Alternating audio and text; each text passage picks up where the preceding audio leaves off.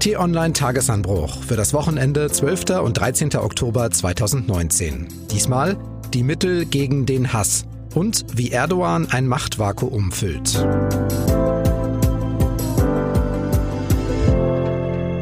Herzlich willkommen im Wochenende. Ich bin Marc Krüger und hier im Podcast möchten wir zusammen mit Ihnen auf wichtige Themen aus der Woche zurückschauen, ein bisschen analysieren, einordnen und dann kurz vorausblicken auf die kommende Woche. Das mache ich nicht allein, sondern habe Florian Harms hier. Hallo, T-Online-Chefredakteur. Hallo und herzlich willkommen. Ja, das war thematisch keine einfache Woche. Florian, deswegen lass uns mal gemeinsam kurz zuhören. Ich bin wie Millionen Menschen in Deutschland schockiert und bedrückt von dem Verbrechen, das gestern in Halle verübt worden ist. Dieser Tag ist ein Tag der Scham und der Schande. Dieses brutale Verbrechen ist eine Schande für unser ganzes Land. Bei unserer Geschichte darf so etwas in Deutschland eigentlich nicht passieren.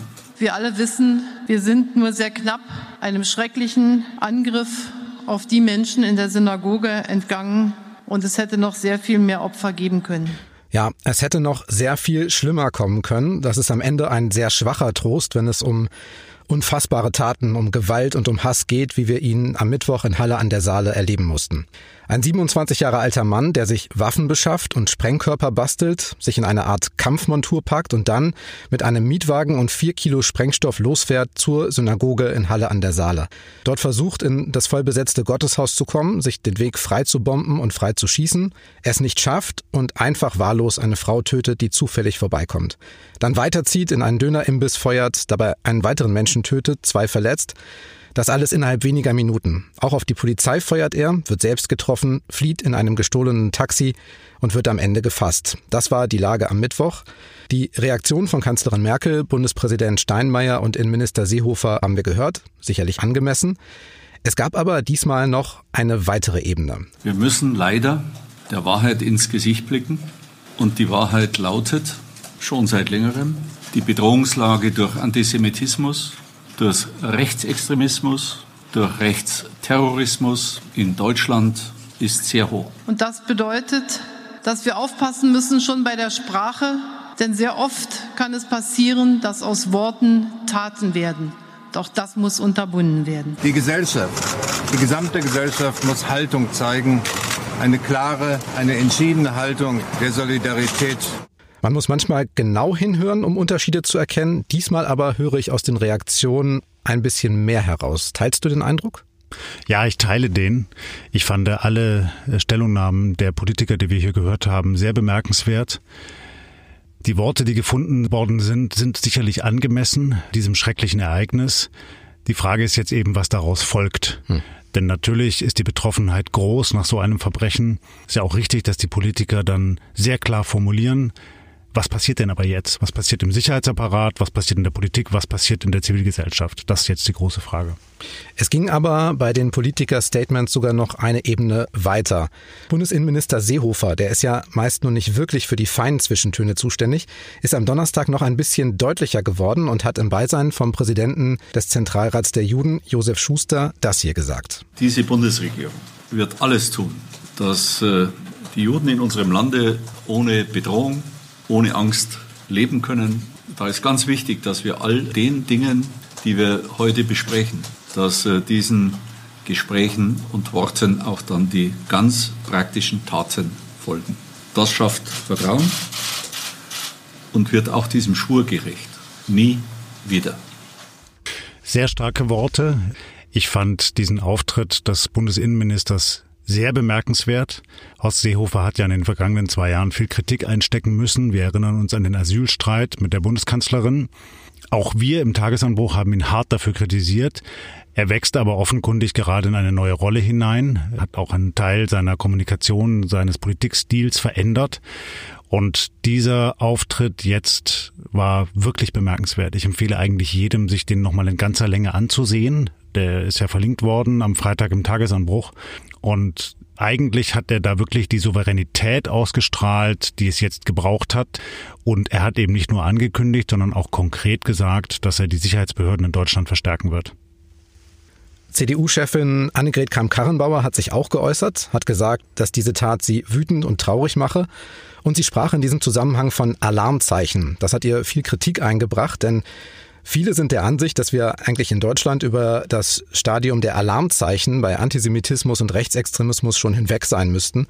Nach NSU, nach dem Mord an Walter Lübcke in Kassel, nach der Bildung von rechten Gruppen in Freital und in Chemnitz, nach dem versuchten Mord an einem Eritreer im hessischen Wächtersbach, nach antisemitischen Angriffen. Kannst du die Kritik verstehen, wenn sich eine Spitzenpolitikerin jetzt so äußert? Ja, schon. Denn man muss als Politiker in so einer Lage wirklich sehr genau seine Worte wählen. Und sowohl Bundespräsident Steinmeier als auch Kanzlerin Merkel als auch Innenminister Seehofer haben das geschafft. Auch der Ministerpräsident von Sachsen-Anhalt, Rainer Haseloff, hat das geschafft, der Innenminister Stahlknecht. Frau Kramp-Karrenbauer hat es nicht so richtig geschafft. Ich würde nicht allzu viel Zeit darauf verwenden, ihren Satz zu kommentieren, aber glücklich ist er nicht gewesen. Er zeigt einmal mehr, dass sie entweder nicht richtig drinsteckt in den Themen oder auch nicht die allerbeste Beratung hat in ihrem Umfeld, was ihre Kommunikation anbelangt. Darauf sind Politiker dann auch angewiesen in einer solchen Situation, dass ihr Umfeld ihr ihnen schnell die Lage schildert und auch Formulierungsvorschläge gibt. Und Kramp-Karrenbauer hat offenkundig diese gute Beratung gegenwärtig nicht. Gut, soll jetzt auch nicht im Vordergrund stehen, die Kritik an Kram-Karrenbauer. Der Täter hat sich für seinen Anschlag ja nicht irgendeinen Tag ausgesucht, sondern offensichtlich auch sehr gezielt Yom Kippur, das Versöhnungsfest, den höchsten jüdischen Feiertag. In Israel steht da an diesem Tag das Leben weitgehend still, es wird gefastet. Nicht das Feiern steht im Vordergrund, sondern im Gegenteil, es geht um Einkehr, um Vergebung. Und es ist einer eben dieser Feiertage, in dem auch Juden in die Synagoge gehen, die das sonst nicht so regelmäßig machen. Das kennen wir ja von Christen an Weihnachten. Es gibt also für Juden kaum einen schlimmeren Tag, an dem man sie treffen könnte. Ja, ganz gewiss. Und es gibt auch kaum eine schlimmere Situation, als im Gotteshaus quasi eingesperrt zu sein, zu wissen, über die Kameras zu sehen, dass draußen ein Angreifer steht, auf die Tür feuert und versucht hineinzukommen. Mit bis zu 80 Menschen in der Synagoge. Stellen wir uns mal vor, der Täter hätte tatsächlich bessere Waffen gehabt. Er hat die sich ja so selber hingebaut und hat sie auch in seinem Pamphlet vorgestellt. In Amerika wäre er sehr viel einfacher an äh, bessere Schusswaffen gekommen als hierzulande in Deutschland. Da können wir sagen, gut, dass wir so ein scharfes Waffenrecht haben. Man bekommt aber im Darknet, im Internet auch andere Waffen, wenn man das will. Also er hätte dort möglicherweise herankommen können. Und das macht das Ganze so brisant und so gefährlich. Stellen wir uns mal vor, der wäre wirklich in die Synagoge eingedrungen und auf diese 80 Menschen gestoßen. Eine Horrorvorstellung. Und das zeigt eben, wie dringend hier etwas getan werden muss. Und zwar nicht nur, dass Synagogen geschützt werden müssen, nicht nur, dass die Sicherheitsbehörden verstärkt werden, sondern wir müssen uns ganz klar auch unterhalten eben über diese Strukturen des Hasses, die häufig im Digitalen entstehen oder sich zumindest dort fortsetzen. Das ist ja eine eigene Szene, aber auch über die realen Strukturen in rechtsradikalen Netzwerken in Deutschland. Und da braucht es eben viel mehr Aufklärung, viel mehr Ermittlungen und scharfe Maßnahmen. Und das andere ist das, was auch der Bundespräsident angesprochen hat. Wir als Zivilgesellschaft, wir müssen ganz klar machen, was hier in diesem Lande tolerabel ist und was nicht. Der Tag spricht dafür, Yom Kippur, der Attentäter hat sein Vorhaben akribisch geplant, hat sich Waffen selbst gebaut und er hat eine Kamera getragen und ein Video gemacht, das im Internet übertragen. Das ist Teil seiner Inszenierung. Es hilft dann hinterher natürlich den Ermittlern bei der Rekonstruktion, ist sicherlich auch ein Beweismittel. Aber es stellt halt auch Medien unter anderem vor sehr, sehr schwierige Entscheidungen. Auch wir haben das Video in der Redaktion gehabt, wir konnten es auswerten, aber wir haben es nicht veröffentlicht. Fotos vom Attentäter gab es hingegen schon. Magst du das mal erklären für Leute, denen redaktionelle Abläufe nicht ganz so geläufig sind? Naja, als die führende Nachrichtenseite im Internet wollen wir natürlich und müssen wir minutenaktuell darüber berichten, was geschieht. Und dazu gehört es auch, dass wir Fotos zeigen.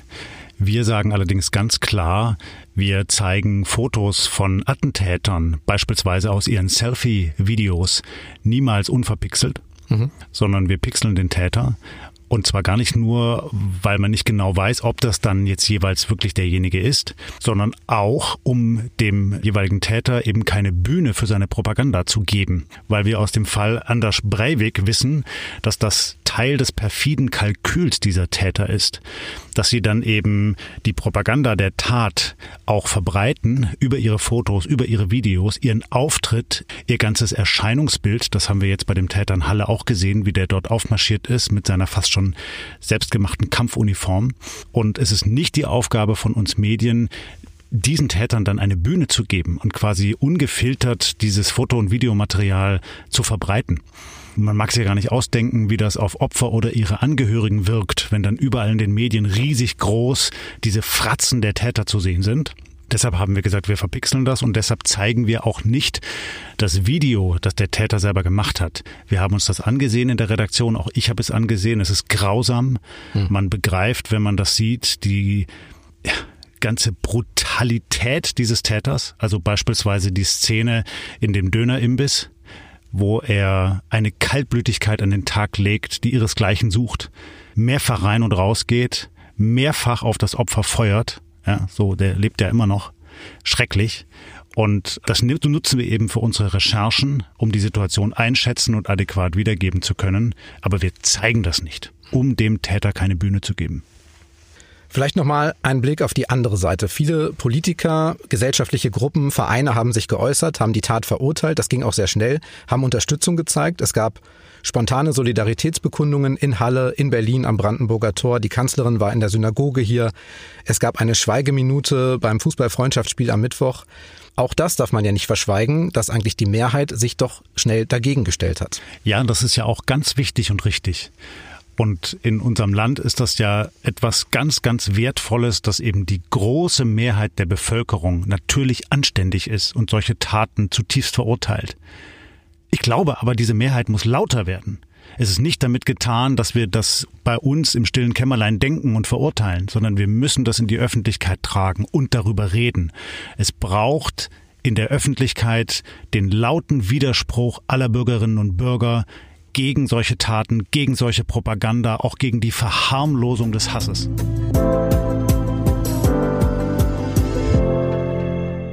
Nächstes Thema. Was der türkische Präsident Erdogan diese Woche verkündet hat, das hat weitreichende Konsequenzen für die an Krisen nicht gerade arme Region rund um Syrien, aber auch darüber hinaus.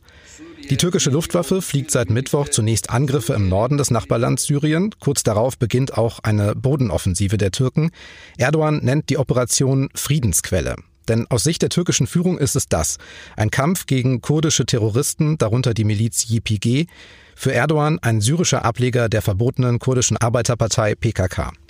Florian, wer schon länger den Tagesanbruch liest oder hier im Podcast zuhört, der weiß, dass du die Region gut kennst, früher in Syrien gelebt hast. Wir hören schon seit Jahren sehr schlimme Nachrichten aus diesem Land. Krieg, Zerstörung und Flucht. Was bedeutet der Militäreinsatz der Türken für die Menschen in Nordsyrien?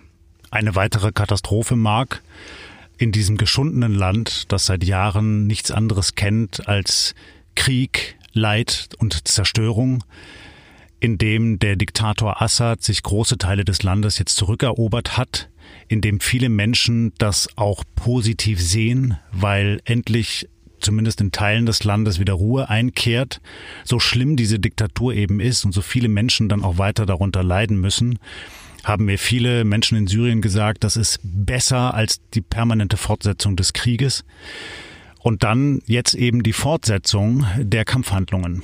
Und dabei gibt es sicherlich die Perspektive der Menschen in Syrien, die jetzt eben erneuten Bombardements, einer erneuten Luft- und Bodenoffensive ausgesetzt sind. Und es gibt die Perspektive der Kurden, die unendlich tragisch ist. Die kurdischen Kämpfer haben dabei geholfen, den islamischen Staat niederzuringen, auch für Europa, für die Amerikaner im Bündnis mit diesen. Und nun werden sie mal eben durch zwei, drei Tweets des Präsidenten im Stich gelassen. Die Truppen der Amerikaner ziehen sich zurück und die Kurden sind eigentlich der türkischen Armee ausgeliefert. Das ist wirklich zutiefst tragisch. Das ist auch tatsächlich das Brisante. Die kurdische YPG und andere Gruppen wie die SDF, die sind ja eigentlich Verbündete der USA im Kampf gegen die Terrormiliz IS in Syrien und waren auch sowas wie so ein kleiner Stabilitätsanker in der Region. US-Präsident Trump hatte die Kämpfer ja früher auch immer wieder gelobt, sie mit Waffen versorgt. Nun zieht er diese Unterstützung ab und als Grund nennt er zum einen, dass er Wahlversprechen einlöst und auch US-Militäreinsätze beendet. Das hat er tatsächlich seit dem Wahlkampf immer wieder gesagt. Aber auch, dass die Kurden den Amerikanern damals im Zweiten Weltkrieg ja auch nicht geholfen hätten. Wie absurd ist das denn? Mhm. Ja, und das aus dem Wort des amerikanischen Präsidenten, des mächtigsten Politikers der Welt. Wir müssen hier zwei Dinge sehen. Das eine ist der Wahlkampf in Amerika, der schon voll ausgebrochen ist, wiewohl die Demokraten sich noch nicht auf einen Kandidaten geeinigt haben. Aber Trump befindet sich de facto im Wahlkampf und verhält sich entsprechend, versucht seinen Anhängern zu gefallen und eben auch seine Wahlversprechen die er in den vergangenen Jahren gemacht hat, alle einzulösen, also beispielsweise die amerikanischen Soldaten überall rauszuziehen, zurückzuholen nach Amerika. Und das andere ist eben, dass dieser Präsident der Propaganda rechter Publizisten und auch rechter Journalisten in Amerika offenkundig eins zu eins ausgesetzt ist und solche Positionen übernimmt, denn dieses Argument, dass die Kurden den Amerikanern ja damals in der Normandie beim Zweiten Weltkrieg nicht geholfen hätten, stammt aus einem Artikel eines rechtspopulistischen Autors, den Trump dann sehr gelobt hat, nachdem er ihn gelesen hat in den vergangenen Tagen und eins zu eins diese Argumente übernommen hat. Und das äh, sehen wir dort. Wir sehen es aber auch am Sender Fox News. Unser Amerika-Korrespondent Fabian Reinbold hat das mal sehr plastisch beschrieben, wie das ein Geben und Nehmen ist. Und wenn in Fox News bestimmte Themen aufgegriffen werden und seien sie noch so abseitig, reagiert der Präsident sofort darauf, twittert darüber und umgekehrt greift Fox News dann wiederum diese Kurznachrichten des Präsidenten auf, so schaukelt sich das hoch und so eskaliert eine Situation, die Folgen hat für zigtausende Menschen rund um den Globus, aber eigentlich aus einer absurden Quelle kommt. Was ihm sicherlich auch noch hilft, er steht innenpolitisch gerade stark unter Druck. Die Demokraten prüfen ein Amtsenthebungsverfahren. Das lenkt ja auch so ein bisschen ab, wenn er erstmal sein Wahlversprechen einlöst und dann aber auch die Aufmerksamkeit der Welt auf diese Regionen lotst. Zweifellos, zweifellos. Und das wird dann eben auch von seinem Haussender Fox News dankbar aufgegriffen, der fast gar nicht über dieses Impeachment, dieses Amtsenthebungsverfahren berichtet oder allenfalls mit großer Verachtung dann über die Demokraten berichtet und ausführlich über die Heldentaten des amerikanischen Präsidenten berichtet, ja, der eben die Soldaten nach Hause holt, so wie er es versprochen hat. So ganz überraschend kommt jetzt aber diese türkische Militäroffensive, dieser Einsatz nicht. Präsident Erdogan hatte immer mal wieder davon gesprochen. Ich habe schon Anfang August Zitate gefunden, vergangenes Wochenende dann aber ganz konkret. Ziel sei auch, das sagt er, einen Sicherheitskorridor an der türkischen Südgrenze anzulegen. Sicherlich gefördert hat das Ganze eben, dass durch den Abzug der US-Truppen, da geht es manchmal ja wirklich nur um ein paar Dutzend Soldaten, die da in den einzelnen Städten sind, so eine Art Machtvakuum entstanden ist. Und das nutzt Erdogan jetzt. Aus seiner Sicht eigentlich clever. Na, ganz klar. Und der Konflikt zwischen der türkischen Armee und den kurdischen Kämpfern ist ja Jahrzehnte alt. Und die Kurden sind durch den syrischen Bürgerkrieg in den vergangenen drei, vier Jahren mächtiger geworden als zuvor, haben in vielen Regionen dort das Sagen. Und das ist dem türkischen Präsidenten Erdogan und auch den türkischen Generälen ein großes Dorn im Auge weil sie eben fürchten, dass durch diese erstarkten kurdischen Strukturen auch die Türkei destabilisiert werden könnte. Also beispielsweise die Kurdengebiete in der Türkei. Und die Antwort darauf ist nicht Diplomatie, ist nicht Ausgleich, sondern ist Brutalität. Das ist ganz klar das Instrument des türkischen Präsidenten. Nehmen wir mal die Perspektive der kurdischen Kämpfer ein, da im Norden Syriens, die ja an der Seite der USA gekämpft haben, gegen den IS, auch für Europa damit. Die fühlen sich jetzt natürlich im Stich gelassen, ne? wenn die US-Soldaten und damit auch der Schutz abzieht. Trump hat mittlerweile gesagt, dass die Amerikaner ja auch jederzeit wieder zurückkehren könnten. Und Trump hat der Türkei gedroht, dass er das Land wirtschaftlich zerstören werde, wenn sie irgendwas tun würde, das er Trump in seiner großen und unübertroffenen Weisheit nicht will. Hat er so bei Twitter geschrieben tatsächlich. Gewirkt hat es aber bisher nicht. Nein, und es ist natürlich absurd. Es mag vielleicht fast ein bisschen humorvoll oder auch zynisch gemeint gewesen sein, diese Formulierung, aber sie ist vollkommen absurd von einem amerikanischen Präsidenten. Wie die Kurden sich verhalten werden, müssen wir jetzt mal sehen. In der Vergangenheit haben kurdische Politiker und auch Generäle einen sehr großen Pragmatismus bewiesen und auch ein sehr großes militärisch-taktisches Geschick. Also beispielsweise sich vorübergehend aus bestimmten Regionen zurückzuziehen, erstmal die Kräfte zu schonen und dann etwas später wieder einen Angriff zu starten aber auch sich sehr stark zu verankern in der Bevölkerung vor Ort und auch ihre Kämpfe nicht auf dem Rücken der eigenen Bevölkerung auszutragen. Also das ist wirklich bemerkenswert und auch anders als beispielsweise bei der syrischen Armee, die kurdische Armee genießt hohes Ansehen in den Kurdengebieten und auch eine große Verankerung in der Bevölkerung. Und das stärkt sie dann natürlich auch ja, und stärkt auch diesen Freiheitskampf der Kurden. Am Vorgehen vom türkischen Präsidenten Erdogan gibt es international sehr viel Kritik. Auch europäische Regierungen haben sich geäußert. Der UNO-Sicherheitsrat hat zum Thema getagt, auch auf Antrag Deutschlands. In Frankreich wurde der türkische Botschafter einbestellt. Ey Avrupa Birliği! Erdogan reagiert und zwar mit einer Drohung, sagt, hey EU, wenn ihr unsere Operation als Invasion darzustellen versucht, ist unsere Aufgabe einfach. Wir werden die Türen öffnen und 3,6 Millionen Menschen werden zu euch kommen. Das ist eine sehr, sehr offene Drohung mit dem Bruch des EU-Flüchtlingsdeals. Ja, und es ist eine brutale internationale Politik und es widerspricht dem Geist und dem Wesen der Diplomatie, wie sie sich in den vergangenen Jahrzehnten entwickelt hat und ist ein Beispiel dafür, wie internationale Politik immer ruppiger, brutaler, zynischer geworden ist. Und wir sehen das in Amerika am Beispiel Trump, wir sehen das am Brexit, wir sehen das in der Türkei, im Nahen Osten, wir sehen das in Saudi-Arabien mit dem brutalen Thronfolger, der Menschen umbringen lässt, zum Beispiel den Regierungskritiker Khashoggi. Und das ist keine gute Entwicklung. Umso wichtiger ist es, dass wir in Europa eine starke, geeinte, selbstbewusste, auf den diplomatischen Prinzipien basierende EU haben mit einer eigenen starken Außenpolitik. Lass uns genau darauf nochmal schauen. Du hast es gesagt, wir haben die USA mit Trump der sich nicht an Versprechen hält und deshalb auch alte Sicherheiten nicht mehr gelten lässt. Wir haben vor allen Dingen in diesem Konflikt den türkischen Präsidenten Erdogan, der das Machtvakuum gern ausnutzt, was ihm geboten wird. Beide Seiten haben zuallererst ihre Interessen im Blick. Und dann gibt's ja noch direkt vor der Haustür dieses Konfliktes Europa. Was könnte Europa tun? Was könnte vor allen Dingen Deutschland jetzt tun?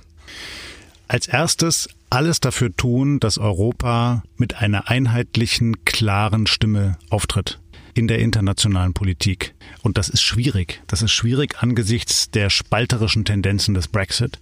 Schwierig angesichts dessen, was wir in Italien gesehen haben bei der vormaligen Regierung. Schwierig auch angesichts der Entwicklungen in Osteuropa wo wir eben auch eine ja, sehr selbstbezogene Politik sehen, zum Beispiel in Ungarn oder auch in Polen. Das muss aber der erste Impuls sein und doch, denke ich, die wichtigste Aufgabe für ein Land wie Deutschland oder auch Frankreich. Europa muss mit einer klaren, einheitlichen Stimme sprechen.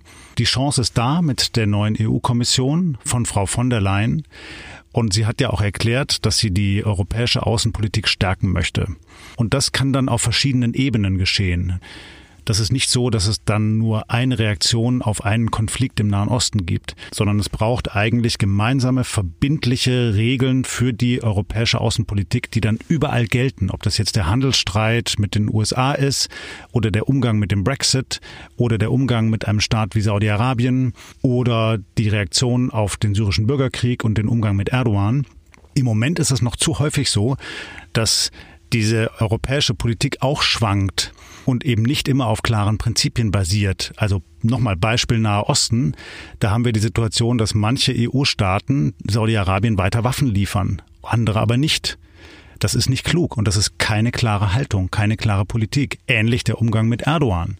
Ja, da hat Deutschland mit dem Flüchtlingsdeal etwas getan, was Deutschland erstmal geholfen hat, aber gleichzeitig wird Griechenland im Stich gelassen mit all den Flüchtlingen auf den Inseln. Das ist keine klare, konsistente Politik und Europa sollte das zuerst ändern.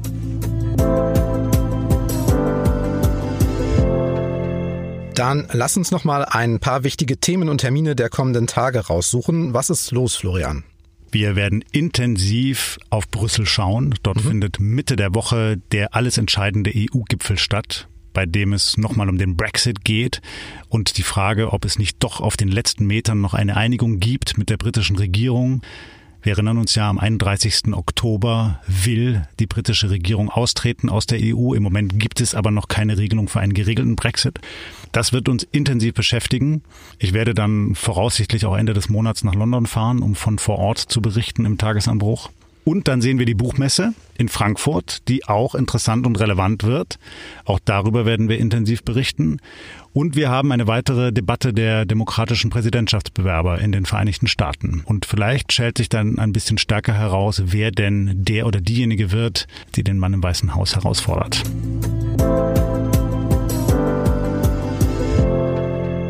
Wenn Ihnen unser Podcast gefallen hat, Sie gerne gut informiert in den Tag starten möchten, abonnieren Sie gern den Tagesanbruch Podcast auf Spotify, bei Apple, Google oder Deezer. Ist kostenlos und geht sehr schnell. Da bekommen Sie jeden Morgen ab 6 Uhr die neue Folge. Oder fragen Sie Ihren Sprachassistenten von Google oder Apple nach dem T-Online Tagesanbruch. Und wenn Sie gerade dabei sind, es gibt eine neue Folge von unserem Podcast Königsklasse. Diesmal hat sich Sportmoderator Florian König mit Fußballlegende Stefan Effenberg getroffen. Hören Sie gerne rein, auch die Königsklasse gibt's überall, zum Beispiel bei Spotify. So, das war's für heute. Ich sage vielen Dank fürs Hören und tschüss bis zum nächsten Mal. Tschüss und bleiben Sie uns gewogen.